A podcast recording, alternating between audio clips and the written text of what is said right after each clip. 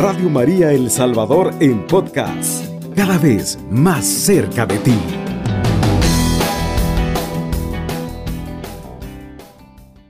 Bienvenidos amigos nuevamente a este su programa. Eh, como dijo ya nuestro amigo en cabina, vamos a tratar de interiorizarnos un poco más en este tema y es el valor infinito del sufrimiento de María en la pasión de Jesucristo. Un tema muy importante que a veces no escuchamos eh, de manera muy seguida, muy consecutiva. Siempre un programa mariano, pero enmarcado en la pasión de nuestro Señor. Esta pasión de Cristo que esta semana vamos a celebrar un año más, en esta Semana Santa, también es la pasión de María vivida como solo la puede vivir una madre, olvidada de sí hasta el límite de las fuerzas humanas la podemos denominar propiamente la compasión de María en la pasión de Jesús. Es como el eco de la pasión en su corazón doloroso e inmaculado. Pasión y compasión, ¿de qué? Pues claro, de amor. Porque en la pasión, que la Semana Santa eh, siempre recuerda, hay dos personajes que pagaron con sus propias vidas el precio de nuestra redención. Cristo, nuestro Salvador y Redentor, que con su purísima sangre, divina y preciosa, por supuesto, lavó nuestros pecados y nos abrió la puerta del cielo. Y María, la Madre dolorosa, la corredentora, que por su amor inmenso hacia Jesús, padece su misma pasión y agonía. Y así podemos decir que, consumida de dolor, inmersa en el cáliz de la sangre redentora de su Hijo, comparte plenamente el sacrificio salvífico de Jesús. Bien, podemos mencionar que esta compasión de María tan presente en el culto y en la piedad cristiana, en la historia de la iglesia eh, de, dos mil años, pues, pues, siempre ha sido representada en el arte, en todas las imágenes, como por ejemplo la piedad, que ustedes, estoy seguro, la conocen, esta magnífica obra escultórica que se encuentra en, eh, en, la, en la Basílica de San Pedro, o muchas de las dolorosas, eh, todo esto eh, que eran típicos del gótico tardío y del renacimiento. Y también, así como en la poesía, podemos recordar, entre otras cosas, en la poesía basta recordar el célebre Stabat Mater. Muchos de ustedes tal vez no lo, no se recordarán, eh, sin embargo, esta poesía fue sumamente reconocida durante mucho tiempo, especialmente en el siglo, veamos, en el siglo XIV, precisamente, allá en Italia. Y es una poesía tan bella que eh, al investigarla me he tomado el, el tiempo de poder conseguirla y podérselas eh, transmitir a ustedes. Esta poesía que fue tan reconocida en aquella época del siglo XIV y XV dice así en español, pues se la cantaban en realidad por mucho tiempo, por muchas, eh, eh, digamos, comunidades cristianas católicas y también parece mentira, pero he leído que también protestantes en aquella época. Y dice de la siguiente manera, estaba la madre dolorosa junto a la cruz llorosa, en que pendía su hijo, su alma gimiente, contristada y doliente, atravesó la espada. Oh, cuán triste y afligida estuvo aquella bendita madre del unigénito. Languidecía y se dolía la piadosa madre que veía las penas de su excelso hijo. ¿Qué hombre no lloraría si a la madre de Cristo viera en tanto suplicio? ¿Quién no se entristecería a la madre contemplando a su doliente hijo? Por los pecados de su gente vio a Jesús en los tormentos y doblegando por los azotes. Vio a su dulce hijo muriendo desolado al entregar su espíritu. Ea madre, fuente de amor, hazme sentir tu dolor. Contigo quiero llorar. Haz que mi corazón arda en el amor de mi Dios y en cumplir su voluntad. Santa Madre, yo te ruego que me traspases las llagas del crucificado en el corazón, de tu Hijo malherido que por ahí tanto sufrió. Reparte conmigo las penas, déjame llorar contigo, condolerme por tu Hijo, mientras yo esté vivo, junto a la cruz contigo estar y contigo asociarme. En el llanto es mi deseo, Virgen de vírgenes preciada. No te amargues ya conmigo, déjame llorar contigo. Haz que llore la muerte de Cristo. Hazme socio de su pasión. Haz que me quede con sus llagas. Haz que me hieran sus llagas. Haz que con la cruz me embriague y con la sangre de tu Hijo. Para que no me quede en las llamas, defiéndeme tú, Virgen Santa, en el día del juicio. Cuando Cristo haya de irme, concédeme que tu madre me guíe a la palma de la victoria. Y cuando mi cuerpo muera, haz que mi alma se conceda del paraíso la gloria. Amén. Miren, esta poesía, sumamente bellísima, está...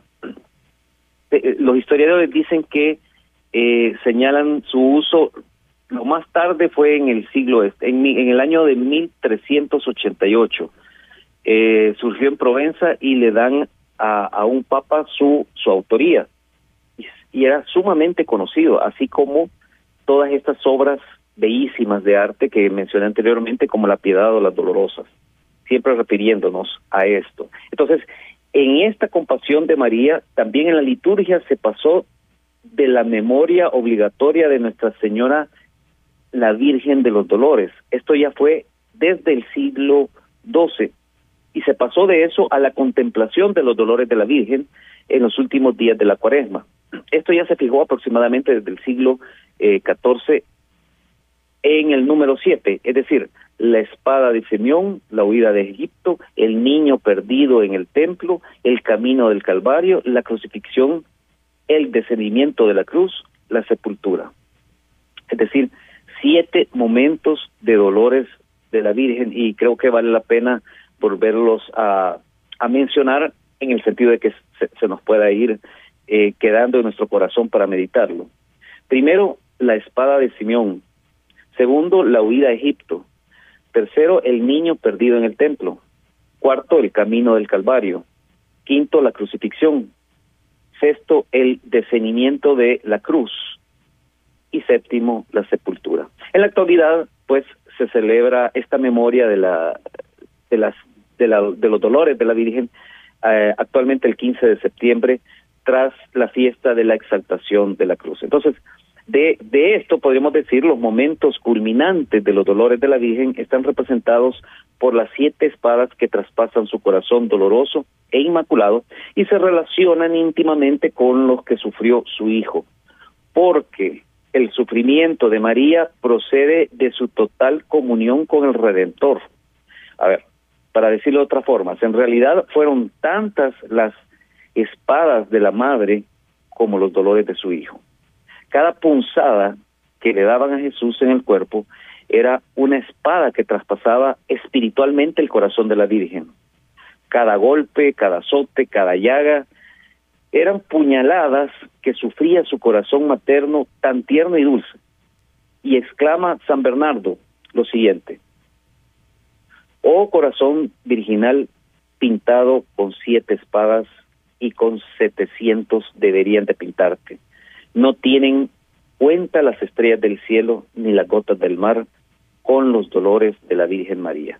Esto lo escribía San Bernardo eh, que quiero hacer una referencia a San Bernardo porque eh, es un personaje muy interesante. Cada vez que queremos estudiar más a la iglesia, es como el campo que mencionaba Jesucristo. Cuando uno encuentra un tesoro, quiere comprar ese campo donde se encuentra el tesoro.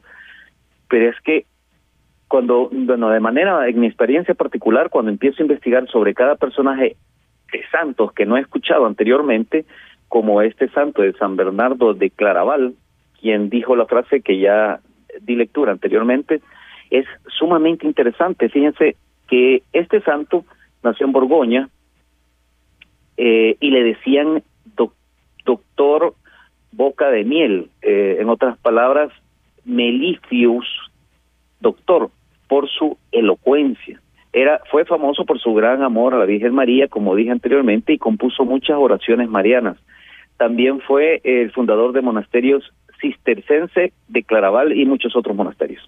Bueno, San Bernardo es cronológicamente el último de los padres de la iglesia, pero uno de los que más impacto ha tenido. Como dije, nació en Borgoña, en Francia, cerca de Suiza, ya por el año de 1090.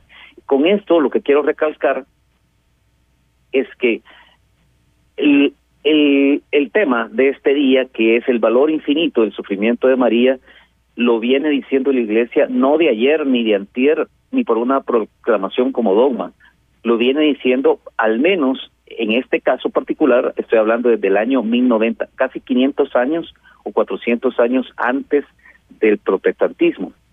Y con sus, eh, eh, bueno, San, San, regresando al tema de San Bernardo, él tenía siete hermanos, pues recibió una excelente formación en religión, latín y literatura.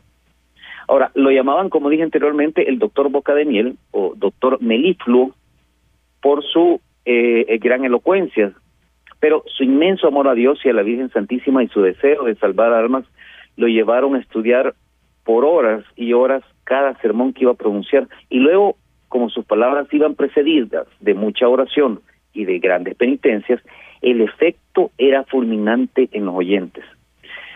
Eh, eh, dicen los historiadores que escuchar a San Bernardo era ya un sentir, un sentir impulso fuertísimo para que las personas se volvieran mejor. Y lo muy, muy interesante, que, bueno, me estoy saliendo un poco del tema, pero en realidad, eh, como dije anteriormente, para encontrar a estos grandes personajes, este, me quedo con la boca abierta porque conocemos muy poco de, de, de todos los santos de nuestra iglesia, o sea, pero los que conozcamos nos sirvan como referencias de héroes para poderlos imitar. Eso es lo importante. Pero San Bernardo, pues tenía una un gran amor a la Virgen Santísima. Eh, los que quieren progresar en su amor a la Madre de Dios, pues es necesariamente les sugerimos encontrar los escritos de San Bernardo por la claridad y el amor con que habla de ella. Él fue quien compuso, fíjense bien, aquellas últimas palabras de la salve. ¿Cuáles son? Oh clemente, oh piadosa, oh dulce Virgen María. Fíjense bien, lo que nosotros también eh, repetimos en nuestras oraciones, oh clemente, oh piadosa, oh dulce Virgen María, pues los escribió San Bernardo de Claraval allá por el año 1090, o sea, por lo menos en el siglo XI. Fíjense bien, qué interesante. Y repetía la bella oración que dice también, acuérdate, oh Madre Santa, que jamás se oyó decir que alguno de ti haya acudido sin tu auxilio recibir. Lo que nosotros eh, también conocemos estas, esta, esta bonita oración que le damos, pues es de San Bernardo de Claraval. Entonces, eh, los historiadores dicen que el pueblo vibraba de emoción cuando se oía clamar desde el púlpito con la voz de San Bernardo estas dos frases que creo que vale la pena repetir. De San Bernardo son, oh clemente, oh piadosa, oh dulce Virgen María, y además, acuérdate, oh Madre Santa, que jamás se oyó decir que de alguno de ti haya acudido sin tu auxilio recibir. Hoy lo decimos en esta última parte eh, de manera un poco diferente, pero de él viene esta famosísima oración a la Virgen. Eh, también él decía que si se levantaban las tempestades de tus pasiones respecto al, pecado, ¿no? Él decía que mira la estrella, invoca a María. Si la sensualidad de tus sentidos quiere hundir la barca de tu espíritu, levanta los ojos de la fe, mira a la estrella, invoca a María, decía San Bernardo. Si el recuerdo de tus muchos pecados quiere lanzarte al abismo de la desesperación, lanza, lánzale una mirada a la estrella del cielo y rézale a la Madre de Dios siguiéndola. No te perderás en el camino, invócala, no te desesperarás y guiado por ella llegarás seguramente al puerto celestial. Esas eran sus bellísimos sermones. Es claro que esto solo es una frase de lo que San Bernardo escribió y predicó durante mucho tiempo en aquella época del siglo XI. Vamos a ver, ya estoy atrasado porque sí quería avanzar mucho sobre el tema en general, pero eh, me voy a ir en este momento a la primera pausa del programa y vamos a continuar con este interesante tema que es el valor infinito del sufrimiento de María en la pasión de Jesucristo. Ya regreso. Evangelizando con amor. Radio María El Salvador, 107.3 FM.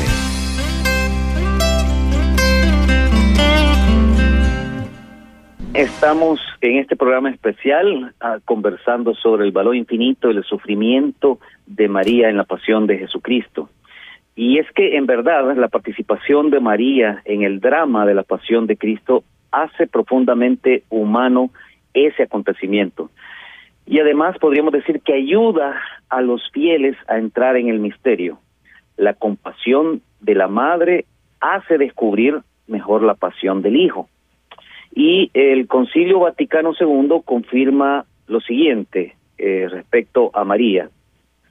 Sufre cruelmente con su hijo y se unió a su sacrificio con corazón de madre que, llena de amor, daba su consentimiento a la inmolación de su hijo como víctima. Entonces, con estas palabras, el concilio nos recuerda a nosotros precisamente la compasión de María, en cuyo corazón repercute todo lo que Jesús padece en el alma y en el cuerpo, subrayando su voluntad de participar en el sacrificio redentor y unir su sufrimiento materno a la ofrenda sacerdotal de su hijo. Vamos a ver. Lo que acabo de decir significa que esta participación de María en el sacrificio de su hijo culmina, pues, bueno, culmina en Jerusalén, en el momento de la pasión y muerte del Redentor. Y como decía anteriormente, también San Bernardo se complace en hablar del martirio de la Virgen, así lo llama él, eh, y, lo, y lo recalcan poniéndole comillas, San Bernardo dice el martirio de la Virgen. Se complace en hablar en el sentido de que el cumplimiento y la profecía de Simeón será ahí en ese momento, una espada atravesará tu alma. Así, lo que padeció Jesús en el cuerpo, dice San Bernardo, lo compadeció María en el espíritu. La muerte de Cristo en la cruz significó para su madre la con muerte, o sea, coparticipación de la muerte al pie de la misma cruz. Por esto no duda el santo San Bernardo en considerarla más que mártir y por supuesto la iglesia en llamarla corredentora.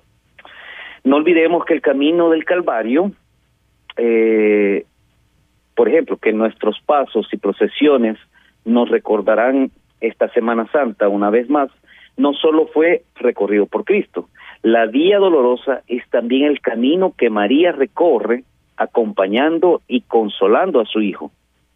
Su compañía y su consuelo son silientes, a ver, eso significa en silencio, em, escondidos también.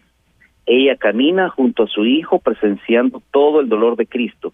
María desde su lugar vive la pasión de su amado hijo, dándole la fuerza y la gracia de su amor. Entonces, por esta compasión, por su calidad de corredentora, por haber permanecido al pie de la cruz, María es también nuestra madre. Así, como ya sabemos, en el discípulo amado nos confirió Jesús a su cuidado materno. Mujer, ahí tienes a tu hijo, hijo, ahí tienes a tu madre. Entonces, precisamente María nunca fue más madre que al pie de la cruz. Ahí fue donde su corazón doloroso e inmaculado fue traspasado con una espada al contemplar los sufrimientos de Jesús. Y ahí fue, de la misma manera, donde la maternidad de María se extiende a todos los miembros del cuerpo de Cristo, es decir, nosotros, que nacería de su costado abierto al brotar incontenibles los líquidos de la vida, sangre y agua, manantial divino de misericordia. Esta maternidad de María con respecto a nosotros nos consiste o nos confiere solo en un vínculo afectivo por sus méritos y su intercesión. Ella contribuye de forma eficaz a nuestro nacimiento espiritual y al desarrollo de la vida de la gracia de nosotros.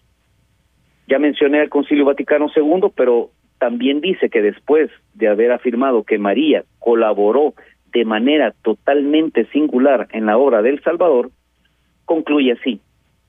Por esta razón es nuestra madre en el orden de la gracia. Miren qué bonito todo esto. Entonces, solo quiero recalcar lo que ya dije respecto respecto a que cuando es cuando es aunque parece eh, no confuso, sino más bien determinante, donde la maternidad de María se extendió a todos nosotros, fue al pie de la cruz, es decir, cuando estaba traspasado con una espada por ver el dolor de su hijo. Ahora, también nos podemos preguntar, ¿por qué sufrió tanto la Santísima Virgen María? Porque ambos corazones, el de ella y el de su hijo, eran y son uno. Fíjense bien.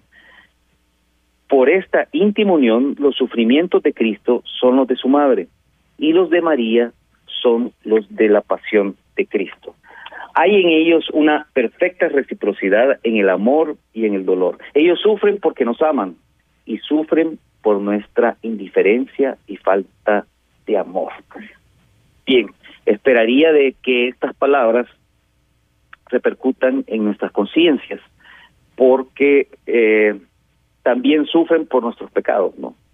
Porque Él está sufriendo, pero eh, por supuesto está nos está comprando para el cielo, eh, está sufriendo, es el Cordero de Dios que está ahí por nuestros pecados, pero también María sufre por los nuestros.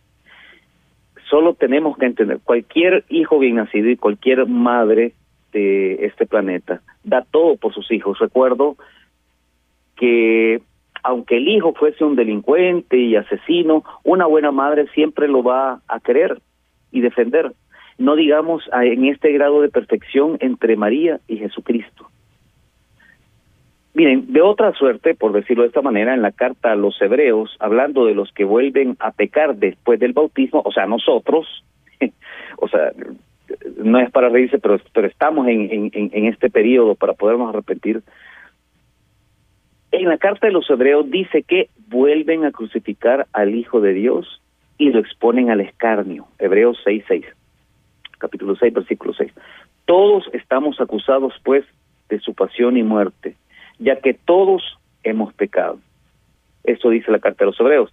De esta manera somos nosotros quienes causamos tanto sufrimiento y dolor en el corazón angustiado de nuestra madre, asociado a la dolorosa pasión de su Hijo.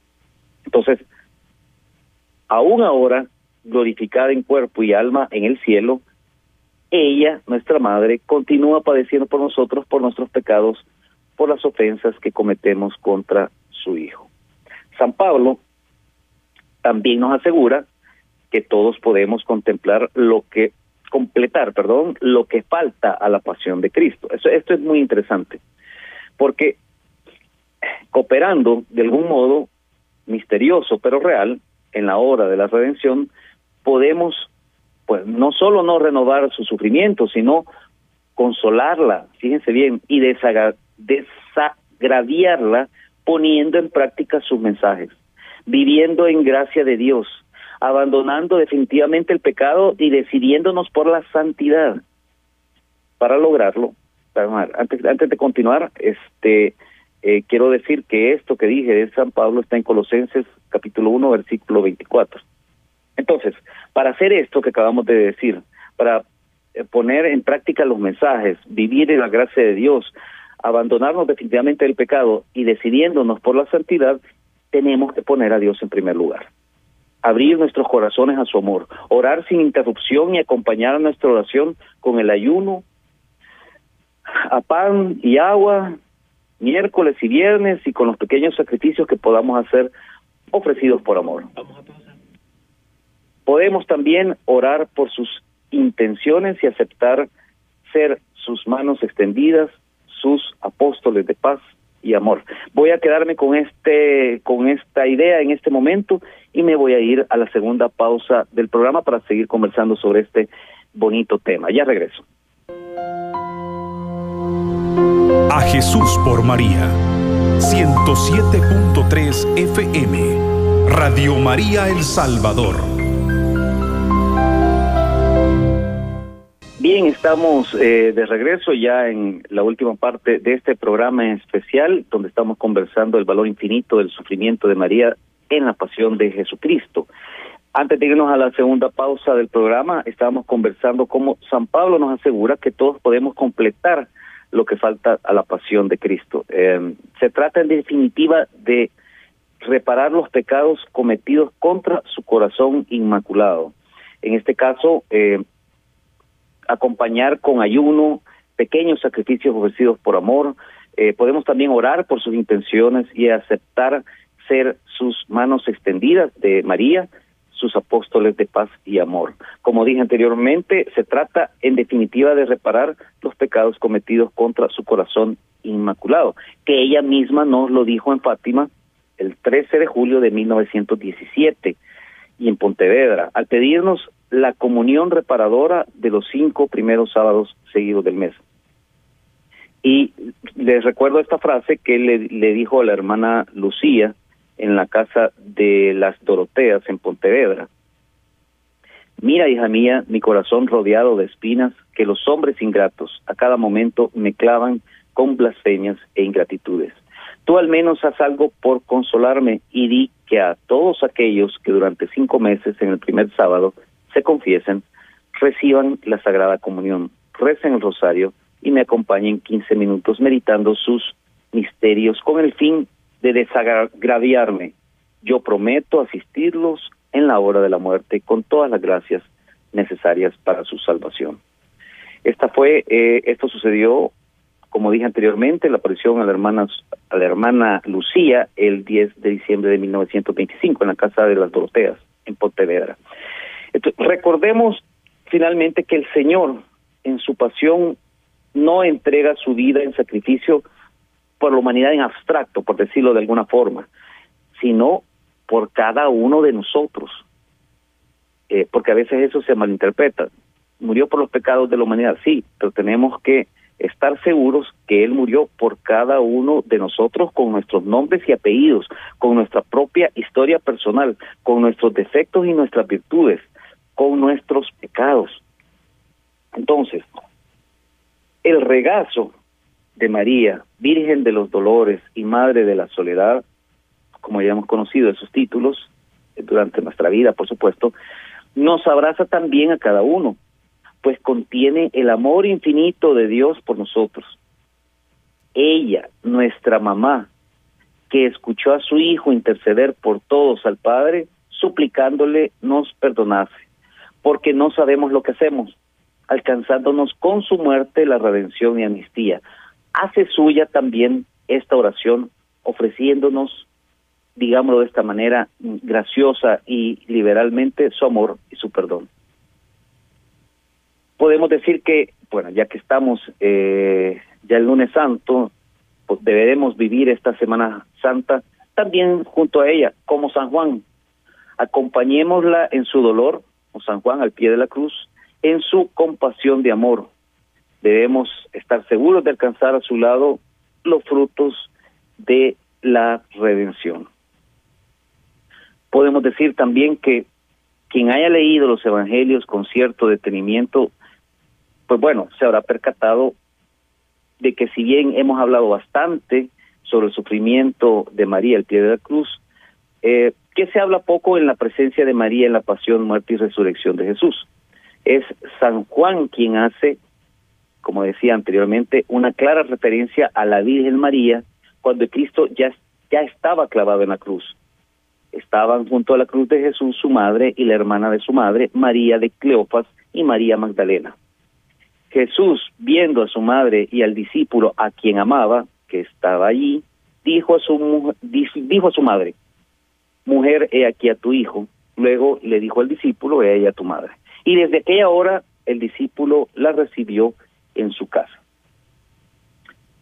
María pues estaba ahí en el monte Calvario. Por su parte, eh, San Lucas también hace una afirmación que nos permite deducir que María estuvo junto a la cruz. Narra San Lucas que cuando llegaron al Calvario crucificaron a Jesús entre dos malhechores, uno a la derecha y el otro a la izquierda. Jesús decía, Padre, perdónalos porque no saben lo que hacen. Después dividieron sus vestidos y lo echaron a la suerte el pueblo estaba ahí mirándolo. En Lucas 23, 33 al 35. Es fácil suponer entonces que María también estaría ahí entre la gente del pueblo, mirándolo y sufriendo en silencio. ¿Cómo se puede comprobar estos textos evangélicos, especialmente en lo que narra San Juan, la Virgen estuvo presente en la pasión de Jesús. Es de suponer que desde el mismo momento que tuvo la noticia del prendimiento, o sea, cuando tomaron a Jesús, siguiera muy de cerca todo el proceso. Es de eh, suponer que llegaría acompañada de sus familiares hasta las puertas de la casa de Caifás, el pontífice de ese momento, donde escribas y ancianos se habían reunido previamente para la preparación, para preparar la acusación contra Jesús. Es em, de suponer también que muy de mañana partiría hacia el palacio del gobernador Pilato, ante quien Jesús había sido llevado para ser interrogado y juzgado. Aquí oiría gritar a la multitud, crucifícale, crucifícale. Y poco después vería cómo su hijo era cruelmente azotado y escarnecido antes de que lo entregasen para ser crucificado. Solo pongámonos en el papel de una madre que estén acusando a su hijo y que le estén diciendo crucifícale. Que claro, fue en la cruz, pero prácticamente eh, mátenlo. Es lo que están diciendo, mátenlo. Que una madre escuche que acusen a su hijo, eh, que vaya al suplicio, pues es es es como dice el, título, es un valor infinito el sufrimiento que nuestra Santa Madre ha tenido en ese sentido. Dictada ya la sentencia de muerte, cargando con el madero de la cruz, Cristo camina hacia el Calvario como cordero hacia el matadero. Es seguro que María iría lo más cerca posible de su hijo. Es seguro que lo acompañaría durante todo el recorrido. Porque ¿cómo iba a abandonarlos en ese momento? ¿Cómo podría una madre abandonar a su hijo en tales circunstancias? Cada caída con la cruz la sufría María en su corazón. A Jesús se le desgarraban las, las carnes por las caídas y por los golpes de látigo. A María se le desgarraba el alma por tanto sufrimiento. Ya está izada, podemos hablar en este sentido de, de, la pasión que ya estando izada la cruz en lo alto del Calvario, clavado nuestro Señor en ella y coronado de espidas, el Redentor del mundo está pues a punto de expirar. Cristo, aceptando la voluntad del Padre, pues ofrece su vida para la salvación del hombre. Junto a la cruz, María llora y sufre en silencio su corazón de madre traspasado por la espada del dolor. Con frecuencia eleva la mirada hacia el Hijo crucificado y la fija en sus ojos para ver si todavía vive. Pues es una angustia, ¿no? También con frecuencia baja la mirada y la fija en el suelo y se queda pues ensimismada, envuelta en los lejanos recuerdos que acuden a su mente. María sigue al pie de la cruz. En un momento dado y para que se cumpliera la escritura, Cristo dice, tengo sed. Un soldado mojó una esponja en vinagre y fijándola en una rama de hisopo se la acercó a los labios. Hacia la hora sexta, como ya sabemos que dice las escrituras, las tinieblas comenzaron a cubrir toda la tierra hasta la hora nona. Entonces, el sol se oscureció y el velo del templo se rasgó. Jesús con fuerte voz exclamó, Padre, en tus manos encomiendo mi espíritu. Después de oír estas palabras, muy seguramente María vio cómo Jesús inclinaba la cabeza sobre el pecho y quedaba inmóvil. La muerte había hecho su aparición. Cristo había muerto todo lo que se había consumado. Sin embargo, ella sabía que aquello no era el final. Ella sabía que, al igual que lo había encontrado en el templo después de tres días desaparecido, también ahora volvería a encontrarlo. Qué bonito esto, ¿no? Tres días después que el que se les había perdido de niño en el templo, lo volvieron a encontrar. Llenos de angustia y felicidad, pero más de felicidad, lo encontraron. Entonces ella sabía que tres días después tendría que volver a encontrarlo luego del fallecimiento en la cruz. Sabía que al tercer día resucitaría de entre los muertos como él había profetizado. María estaba convencida de que muy pronto volverían a reencontrarse con el Hijo tal cual ocurrió, tal cual sabemos que sucedió. La esperanza en la resurrección pues le dio fuerzas para poder soportar la inmensa angustia de la muerte de su hijo. En medio de las tinieblas hay un consuelo, en medio de todo esto. Al pie de la cruz está su madre, alentando y consolando al hijo como solo ella puede hacerlo. Es una luz en aquel momento terrible, ¿no? Eh, no sabemos cómo consigue que, que, que le dejen acercarse a su hijo, pero posiblemente sea a causa de la compasión del centurión. Al principio llueven también sobre ella, pues, los insultos dirigidos a su hijo. Es decir, es como, bueno, también como si a un hijo, a nosotros, nos insultan a nuestra propia madre, hablando de madre terrenal, ¿no? Es, es, es una cosa espantosa. Eh, pues ella, en sentido contrario, también le llueven los insultos sobre ella, pero los que van dirigidos a su hijo. Pero ella no retrocede y la acompaña San Juan, por supuesto, el primer discípulo, el apóstol amado, el más fiel, el que más ha sabido rezar y comprender al Maestro. El tener a Juan es un consuelo para María. Juntos han seguido a la triste, digamos, cantidad de personas por el camino del Gólgota para llegar allá. Juan guía a María, le ayuda, aunque es él quien se apoya en la firmísima decisión de ella, fíjense bien, para apoyar en lo que esté en su mano a Jesús, en su sacrificio. En la oscura soledad de la pasión, María ofrece a su hijo un bálsamo de ternura, de compresión, de afecto y de fe. Es María quien agradece a Juan su presencia en aquellos momentos y permanecen unidos en ese trance de dolor y de oración. La conversión de uno de los ladrones es un destello de consuelo y también para María y para Juan. Entonces el Señor dirige su tercera palabra en estos testigos silenciosos, María y Juan, que le observan con dolorosa atención. Y dice, Jesús mira a su madre, lo que ya sabemos, y dice entrecortadamente, bueno, eso ya es adicional nuestro, no lo dice así el, Evangelio, pero lo que, lo que a, continuación sí lo dice. Mujer, aquí a tu hijo, no la llama madre, como si fuese el grito de dolor de un hijo, sino que la llama mujer. Jesús piensa en la primera mujer a través de la cual entró el pecado y la muerte en el mundo. María será la mujer nueva portadora de la promesa divina de la victoria en la lucha terrible contra el mal. Jesús le encomienda la nueva misión de extender su material a todos los hombres representados por San Juan ahí. Estimados amigos, eh, voy a finalizar en este momento este programa especial que espero les haya parecido.